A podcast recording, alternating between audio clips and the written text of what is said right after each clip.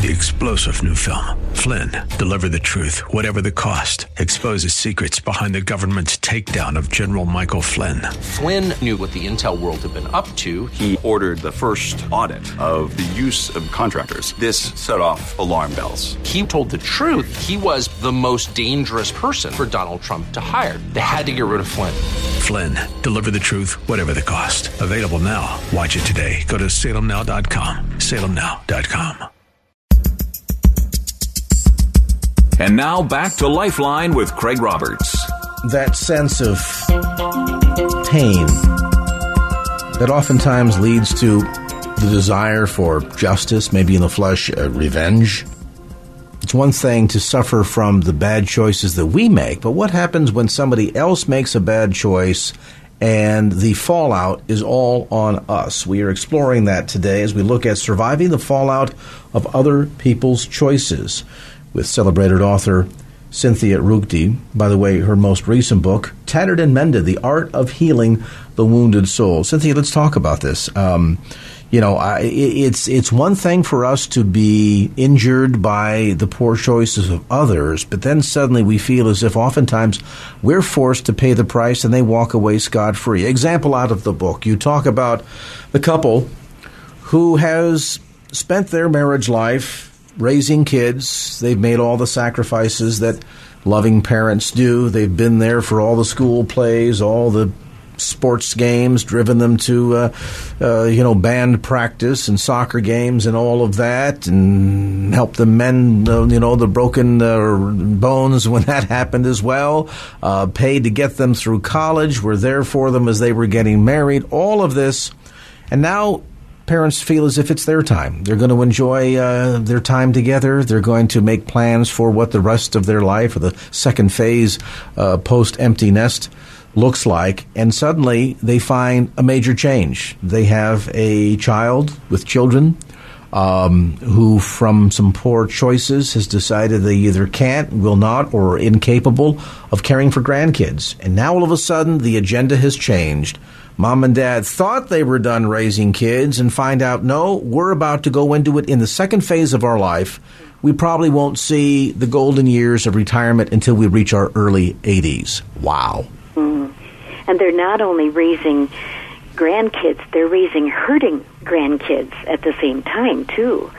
So they have this drain on their finances, this drain on their, their energies, this drain on the quiet that they maybe felt like they had paid the price to, to desert to earn. And here here are these young ones under their care who are changing their daily schedules and changing everything about the way they thought life was supposed to look at that time. They're watching their friends, these grandparents may be watching their friends um, go on golf dates and travel more and all those dreams that they might have had. Invest a little bit more time in their hobbies than they were able to do while they were raising their own children.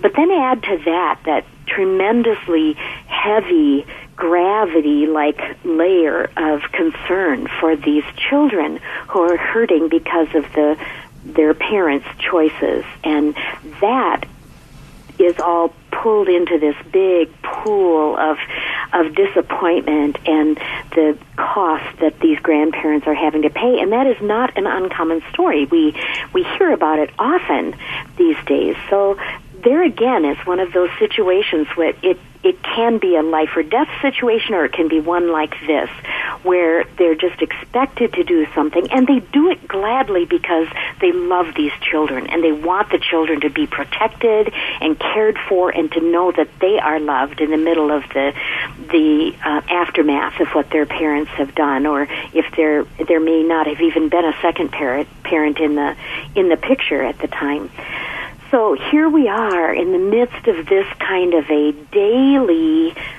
burden that's placed upon us, even if to, to the public we would say, oh, it's not a burden, it's a joy to care for our grandchildren. It's still a drain in many ways.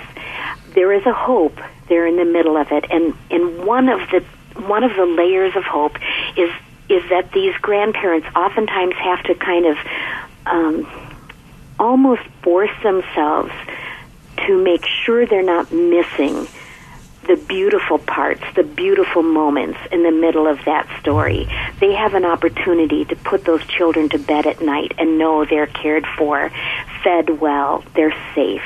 They have the opportunity to watch some of those moments in their grandchildren's lives that they might not have had if the grandchildren were living with the parents somewhere else. And even though those might seem like Uh, small consolations. They are precious and they do help to pad the pain of what they're going through.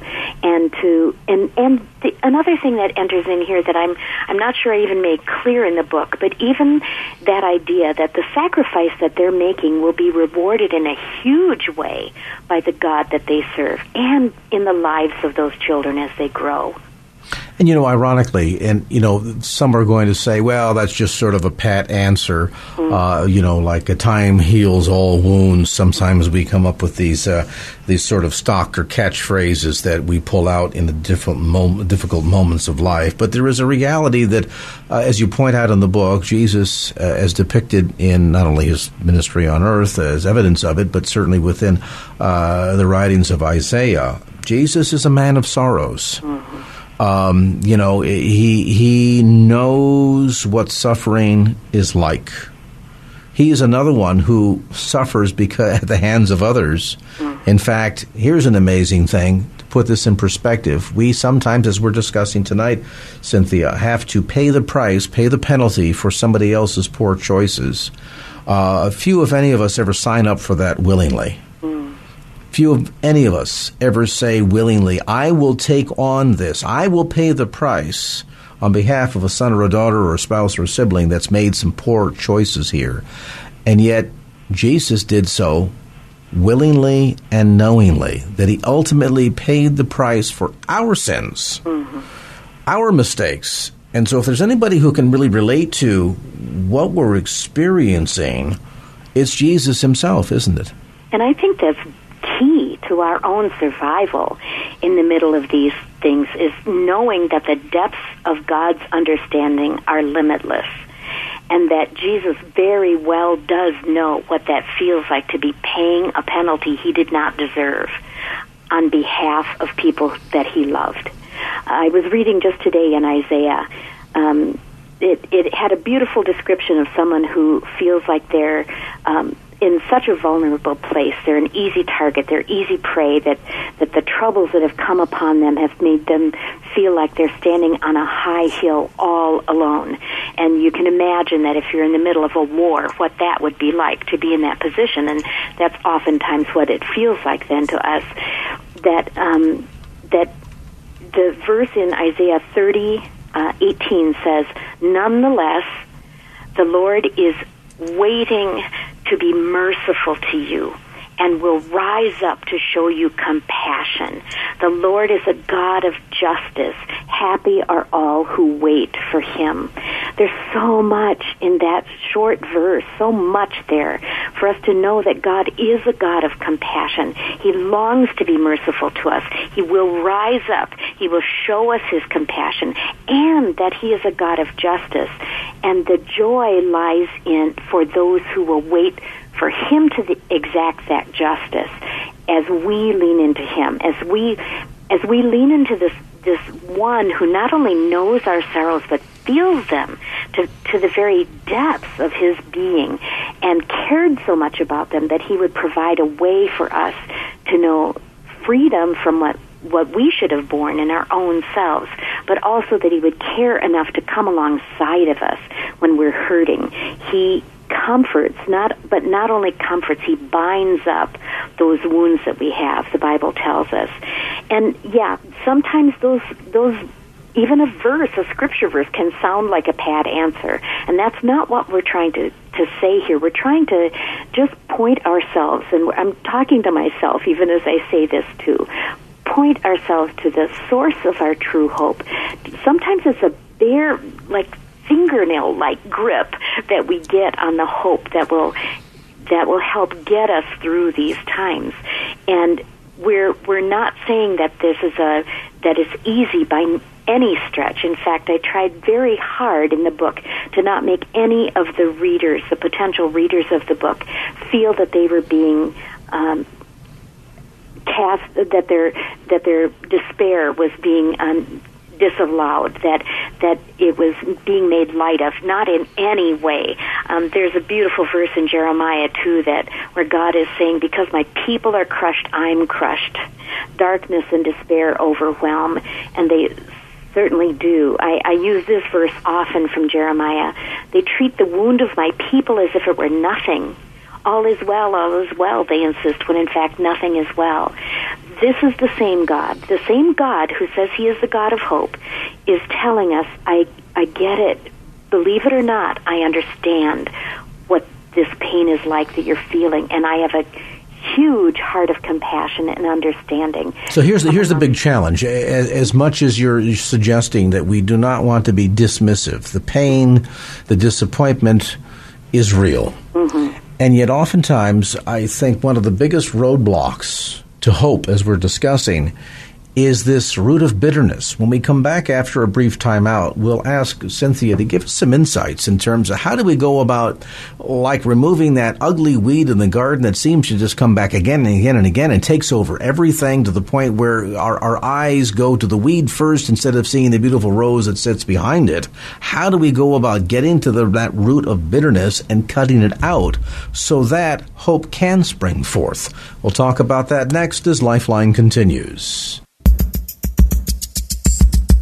And now back to Lifeline with Craig Roberts. Welcome back to our conversation. Best-selling author Cynthia Ruchti with us today. Her latest book, by the way, Tattered and Mended: The Art of Healing the Wounded Soul, available at bookstores throughout the Bay Area, Abingdon Press, and of course, you can also get it through the usual suspects, Amazon.com, and through uh, Cynthia's website, which is get the right piece of paper here, Craig. CynthiaRuchti.com. That's spelled Cynthia R U C H T I com. All right, let's talk about doing some gardening. Um, boy, in the middle of these experiences, Cynthia, as much as we're trying to find hope, hang on to hope, that root of bitterness can sometimes go very, very deep and be that major blockage that really prevents us from being able to get victory. How do we go about finding it and cutting it right at the root? I think if bitterness helped at all, Jesus would advocate for it. He would have told us in His Word that, yes, let bitterness have its full work in you. And He's saying so much the opposite of that. We, we know very well the kinds of things that don't work and where we're not going to find hope in the middle of, of our pain and our distress. One, one clear thing is that if we let our pain define us and mold us into something that's uglier than the circumstances are, um, hope loves light, but if we pull the curtains around ourselves and label ourselves as the broken one or the too young widow or the motherless or the addict or the jilted, we're making it harder to find that hope that our souls crave. Same thing happens with our taking it out on others. If we challenge ourselves to think, who is it that really grew more hopeful by taking out their pain on other innocent people. We wouldn't be able to find anyone. If we allow the bitterness and the disappointment to dictate what our life is going to look like, not only is the person who caused the pain getting yet another victory, especially if it was intentional, if that pain was intentional, but we're draining the energies that we need for survival. We can tell when bitterness has taken root if our thoughts go to the action against us or the mistake that was made or the or the person who got us into this position more often than our thoughts are going toward hope and healing and what's my next step. If we get mired in a place where we're not thinking thoughts like what's my next step or God help me take the next step, then we know that bitterness has probably taken a pretty deep root within us. This is something that a lot of people struggle with. And oh, in do. addition to that bitterness, there's also that sense that we call it justice. Mm. Uh, oftentimes it means revenge. Uh, we want to somehow settle the score. Uh, I made reference earlier to the notion of the drunk driver who uh, maybe in the process of their going out for a nice party gets on the road when they shouldn't. They hit us. We have either suffered permanent physical injury, maybe even loss of life, they get up and walk away scot free. And even on top of that, it could have been hit and run. That not only did they get away scot free in their own physical injuries, which were none or minor, but they may have even left the scene.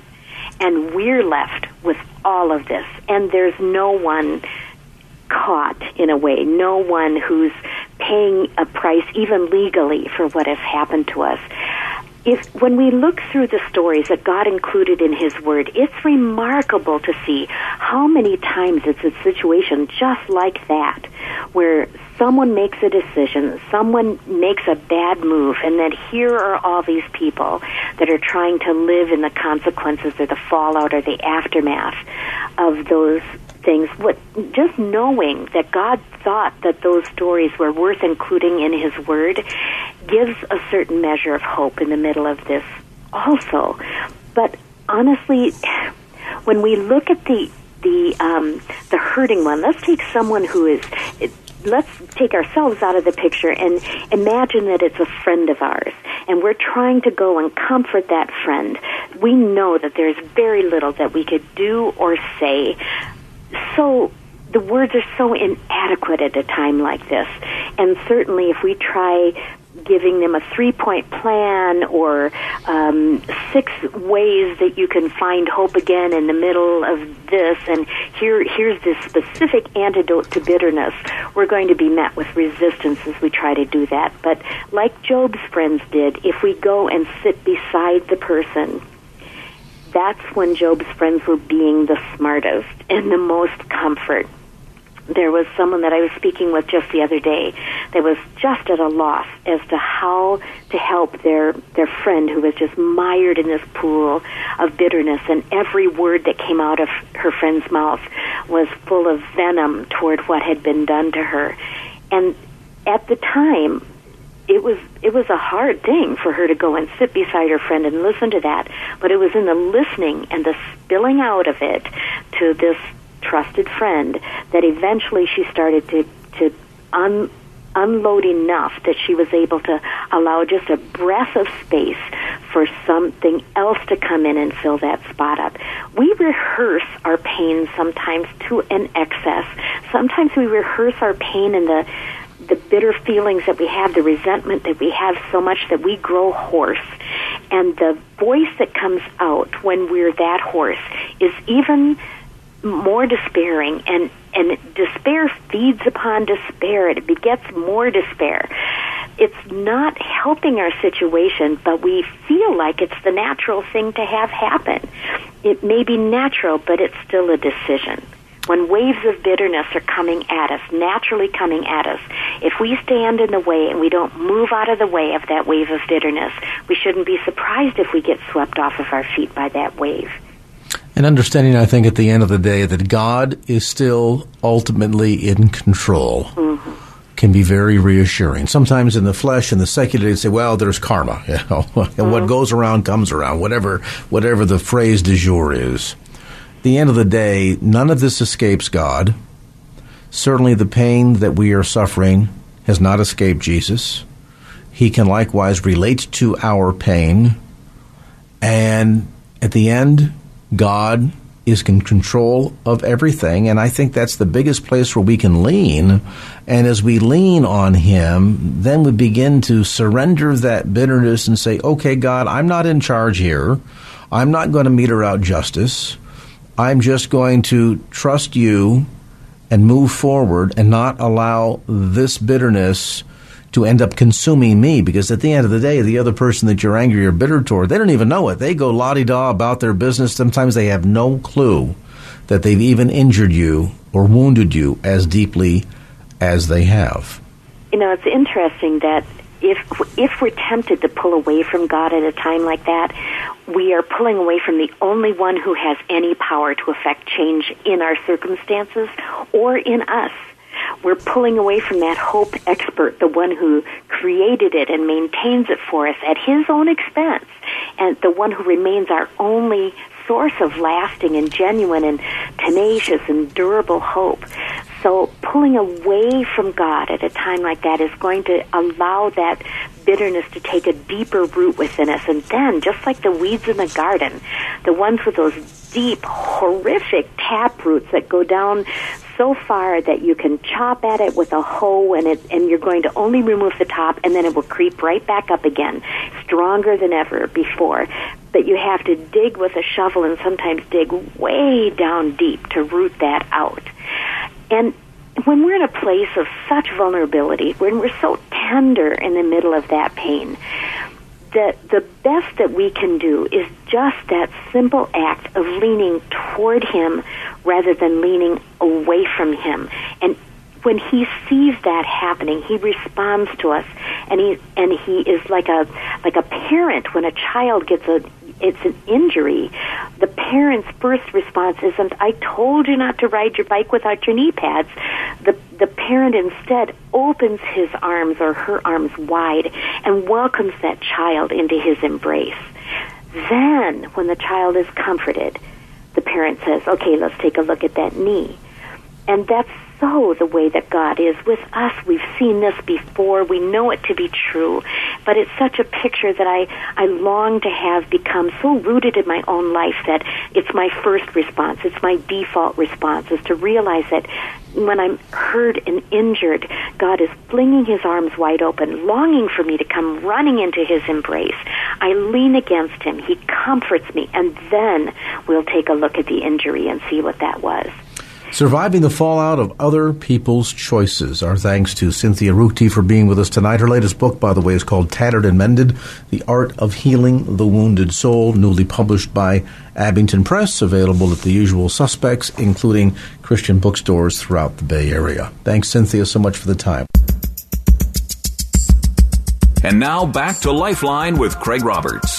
It's a topic that we've discussed before. Um, some I think, troubling statistics that ought to catch the attention of all of us within the organized church in America and that is surveys. They've been done by a variety of groups. Probably the most recent, most reliable, in my opinion, is that done by uh, George Barna and his organization that finds that an alarming percentage of young people who um, grow up in church, attending Sunday school, they've been baptized there, they've uh, been active in children's church all through their young adult years, and then they reach their later teens, high school, largely collegiate level, and it seems that once they graduate from high school and move into college, they move into the dorms and out of the pews. And the question is why? What's going on in the lives of young people today where they feel perhaps that the church is not adequately addressing their needs? Well, a new book has been written that helps to address this very issue that takes a look at some key strategies that's not necessarily, you know, uh, fancy entertainment programs, things of that sort, but rather an attempt to sort of um, take a look at the church and most specifically, how we can do a better job at not only keeping young people in the church, but allowing church, and most importantly, Christianity at the core, to be relevant in their lives. Joining me now is one of the co authors of a new book called Growing Young Six Essential Strategies to Help Young People Discover and Love Your Church. Jake Mulder, in addition to being co author, is Director of Strategic Initiatives at Fuller Youth Institute. He is, by the way, a graduate of Fuller Theological Seminary and has also served as a ministry director with Youth for Christ and also with YWAM. And Jake, thanks so much for taking time to be with us today. Hey, thanks, Craig. It's good to be with you. When we uh, talk about solutions, of course, it, it, helps to get a bit of a handle on ascertaining what the problem is. Uh, you know, everything from vacation Bible school, children's choir, youth church, all of this. Um, youth have always been a important component within the church, and I've also seen studies to suggest that uh, there's a greater likelihood of people continuing um, uh, in their faith for the entire length of their life, um, the younger that they make that decision or commitment to Christ. So we know that youth outreach and ministry is critically important. And yet, in recent years, there has been this trend, this trend of young people reaching a certain age and saying, okay, I'm no longer compelled to go by my parents. I no longer feel compelled. And they're done. Why? Yeah, exactly, Craig. In many ways, as you said, it's it's oftentimes, unfortunately, into the college dorm and out of the pews. And as you cited, George Barna, the research from their organization often points to the fact that 40, 50 percent of those young people who grow up in the church end up drifting from God and the faith after they graduate from high school. Um, there's a lot of other negative statistics we could look at uh, regarding the church and where the church is at. Pew Research had released uh, some results recently where 78% of the U.S. adult population used to identify as Christian. Now that's 71%.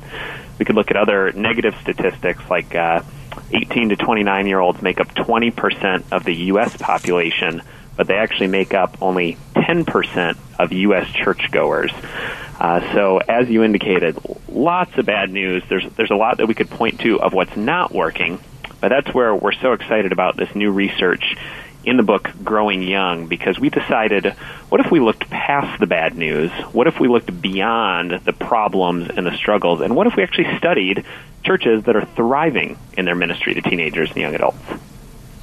And in doing so, um, and you've looked at churches across uh, uh, uh, across the country, across denominational lines. You've looked at uh, churches that were mixed, churches that were predominantly minority, churches that were predominantly white.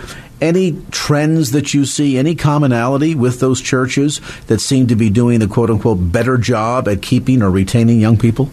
Yeah, very much. And before I mention a couple of those, one of the things I, I do want to mention were some of our surprises of what we thought we might find as a commonality that we, in fact, didn't find. So as we began the study, we wondered if we might find that churches that are large would be more effective with millennials, with teenagers and young adults, or uh, maybe it's churches that have a big budget, or it's churches that have been recently planted, or it's churches that have just this off the charts cool quotient, or uh, they, you know, uh, their worship is like a rock concert, or they've got a laser light show and fog machines, or a hip, cool young pastor. And we can, with confidence, say from the churches that we've studied, uh, it was not about any of those single things that led to effectiveness with young people. Interesting. One of the things that strikes me about this, and I mentioned this in my introductory remarks, that we used to do historically a good job as the church in providing uh, places for young people.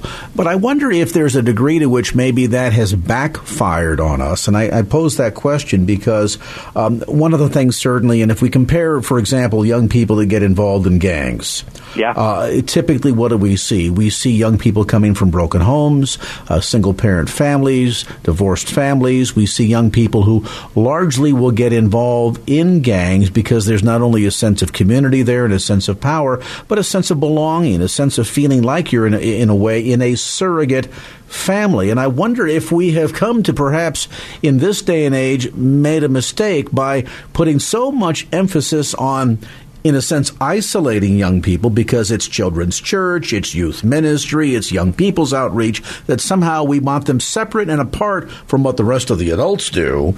That, in a sense, have we, rather than embracing them so that they get a sense of being in, in that greater community, rather isolated them?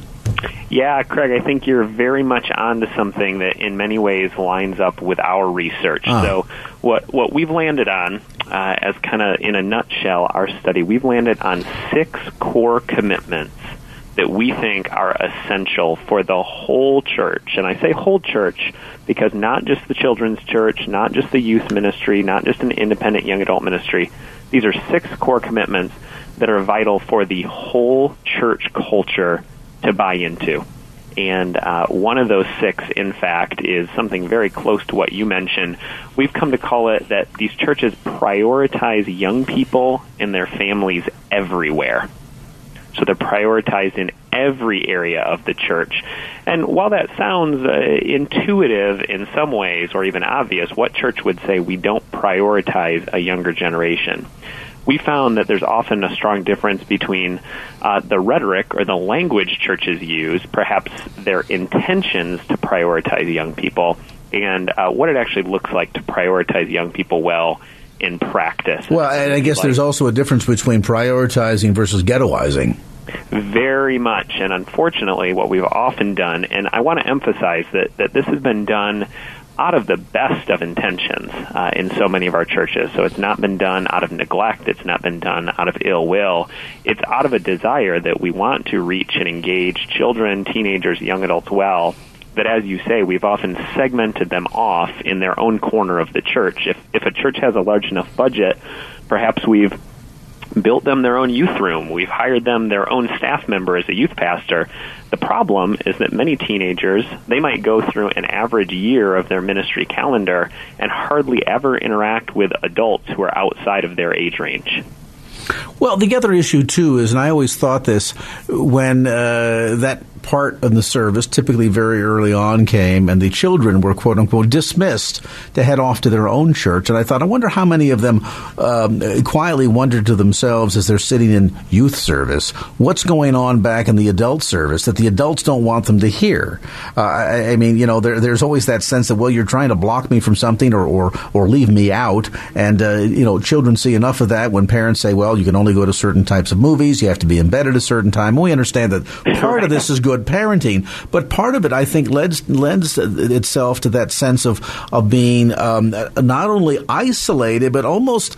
And, and, again, I have to concur with you at, at this level, Jake. It's not done with malintent, but I think the unfortunate consequence is that some young people, as a result, may feel as if they're being treated like they're second class citizens.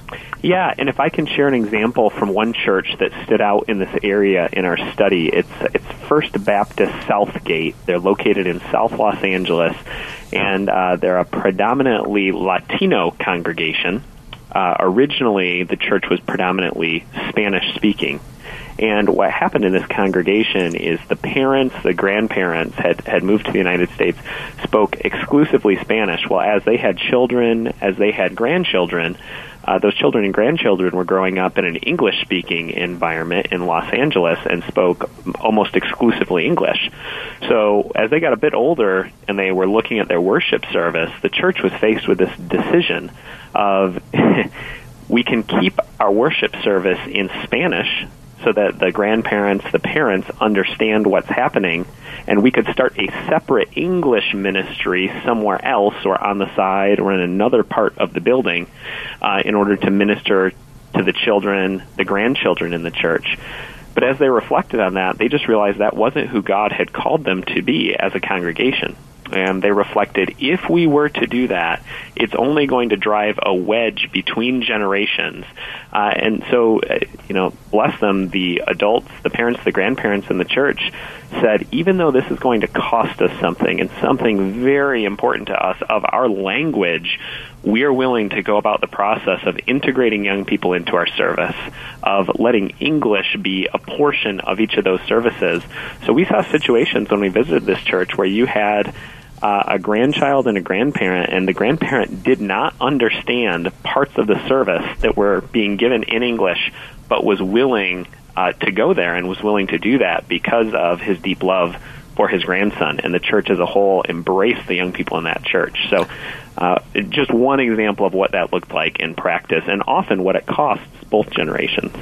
Uh, but yet that sense of coming together in unity and not driving a wedge, but rather um, embracing, uh, is obviously, as you're suggesting, makes a big difference. There's another d- dynamic to this that I want to talk about after the break, and that is with so much emphasis in our culture on young people and youth, and let's be honest about it. As you get older, don't you look back? Come on now. I mean, I'm Jack Benny's age plus a number of years, and yet there's the sense that, gee, if I could only go back to my 30s, uh, if I could go back to my, well, I won't go any further. We want to recapture that. We have a sense that there's something about vigor and vitality and energy and enthusiasm that that is inherent to to being younger, and yet with so much emphasis on such things, it seems as if there are at least in areas where the church, rather than embracing that, and giving credence to that and acknowledging that instead somehow demonizes it. We'll talk about that next. Our conversation today with the co author of Growing Young Six Essential Strategies to Help Young People Discover and Love Your Church. Jake Mulder, our guest, back with more as Lifeline continues. And now back to Lifeline with Craig Roberts. Welcome back to the conversation. Our visit today with Jake Mulder, co author of Growing Young Six Essential Strategies to Help Young People Discover and Love Your Church. One of the things that comes to mind, and I referenced this Jake, just before the break. Um, there's so much about our culture that we have a longing to want to go back and be younger if we're older. There's a lot of celebrating of uh, what it means to be young, and yet there seems to be a sense, and again, this is not in all churches, but in some churches, that we, we kind of isolate young people and we, we suggest that, well, they're not ready, they're not mature, and therefore they're not as valued in some ways, and perhaps at least that's the message that young people are receiving as the older adults. What of that notion, and, and is the church missing? Missing the boat here. Um, I mean, certainly maturity in Christ is an important thing, but are we missing the boat in some ways? Yeah, yeah, Craig, I really think we are. And two more of the core commitments that we discovered during our research uh, that characterize churches that are able to grow young really speak to that well. One of them, which I can unpack in just a second, uh, is that these churches seem to empathize with today's young people. Uh, and the other one is that these churches fuel a warm sense of community. Uh, so let me go ahead and speak to the idea of empathy first. Uh, what we discovered in these churches is that so often it's easy for a church or, or really any community to have misunderstanding, especially between generations. And in the church today, what that might look like is um, people pointing fingers at millennials and saying, well, millennials today, we all know they're entitled, they're lazy, they don't really want to go to church, they don't really want to follow Christ. And that's not the, that's not the default position that we saw in the churches in our study. Um, if anything, we found that, that the adults in these churches look to these young people and see that they're going through a significant journey.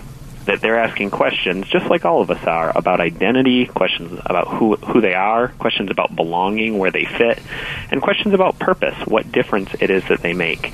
And like I said, all generations today are asking those questions, but for young people today, given how fast the world is changing, given different developmental realities, uh, these questions are really on the forefront of their mind. Well, not only that, but I think there's a way in which we're maybe kind of missing the point here because oftentimes, if you talk to older adults, they'll say that, well, you know, compared to younger generations, and you can go back to the great generation that fought right. World War II and, right. and so on, they say, well, you know, we had a sense of meaning and purpose and drive. These yep. young people today don't care about anything. And yet, if you sit down and talk with them, they're passionate about protecting the planet, dealing with global warming, saving the whales, all of these sort of, uh, for want of a better term, uh, do good kind of exercises that all go back to the central point of wanting to leave a mark, yep. wanting to leave the place, the planet, better than it was when they found it or inherited it at. And I, and I just have to wonder if we if we couch the impact of the gospel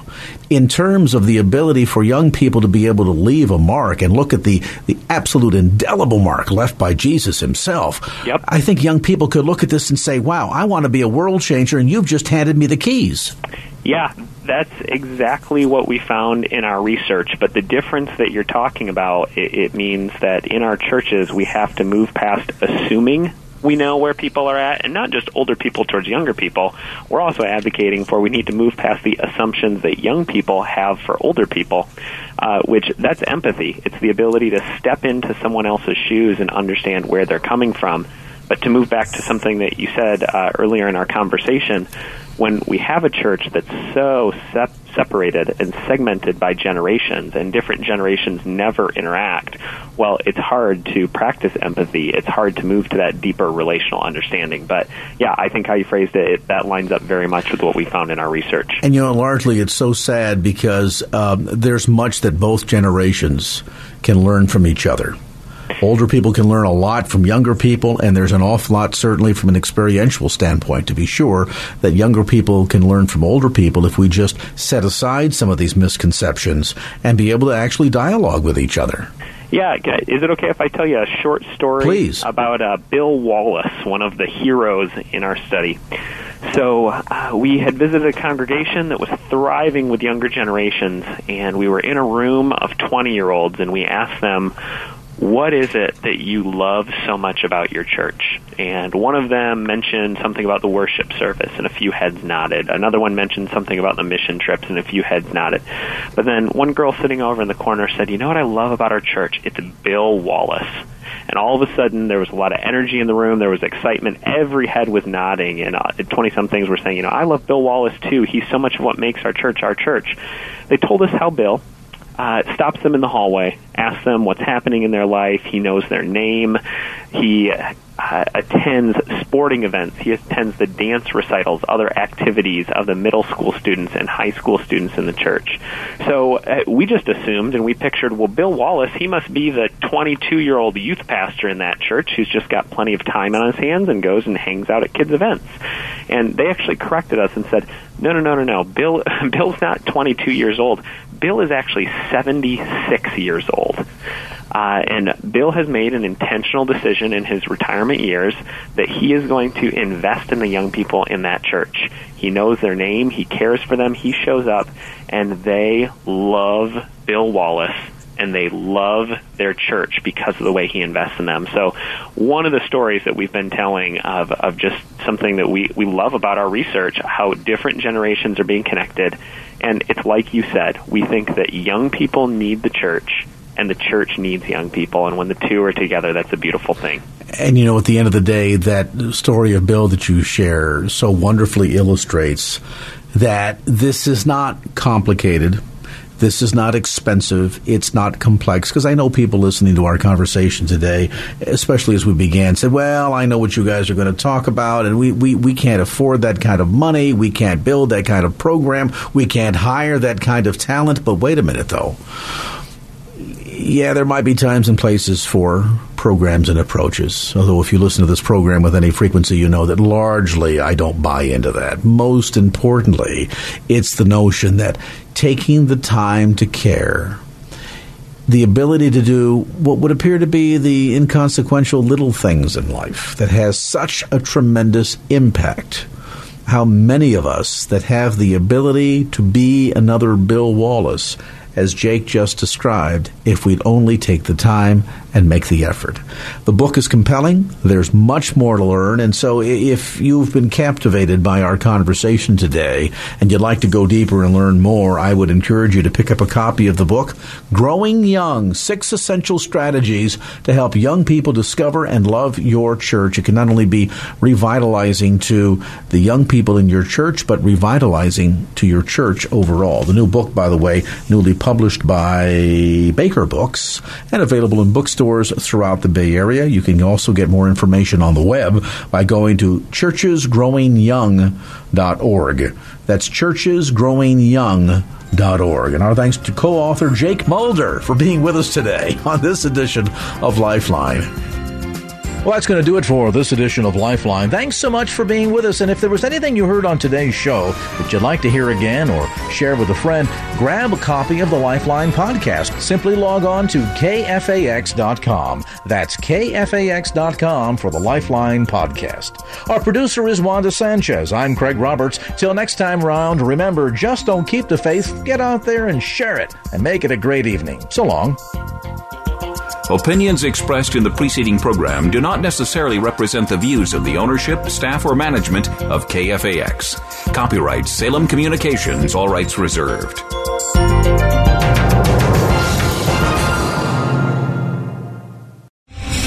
Star general Michael J. Flynn, head of the Pentagon Intelligence Agency, knew all the government's dirty secrets. He was one of the most respected generals in the military. Flynn knew what the intel world had been up to, he understood its funding. He ordered the first audit of the use of contractors. This set off alarm bells. The explosive new documentary, Flynn, Deliver the Truth, Whatever the Cost, uncovers the facts behind this scandal. Flynn told the truth. He was the most dangerous person for Donald Trump to hire. I find out the worst enemy that I'm going to face in my life is right here in America. They took my assessment and they wanted me to change it. And I was like, I'm not changing it. They had to get rid of Flynn. With in depth interviews, archival footage, and never before seen personal records of the man behind the headlines. I just felt like I was drowning. Flynn, deliver the truth, whatever the cost. Available now. Watch it today. Go to salemnow.com. Salemnow.com.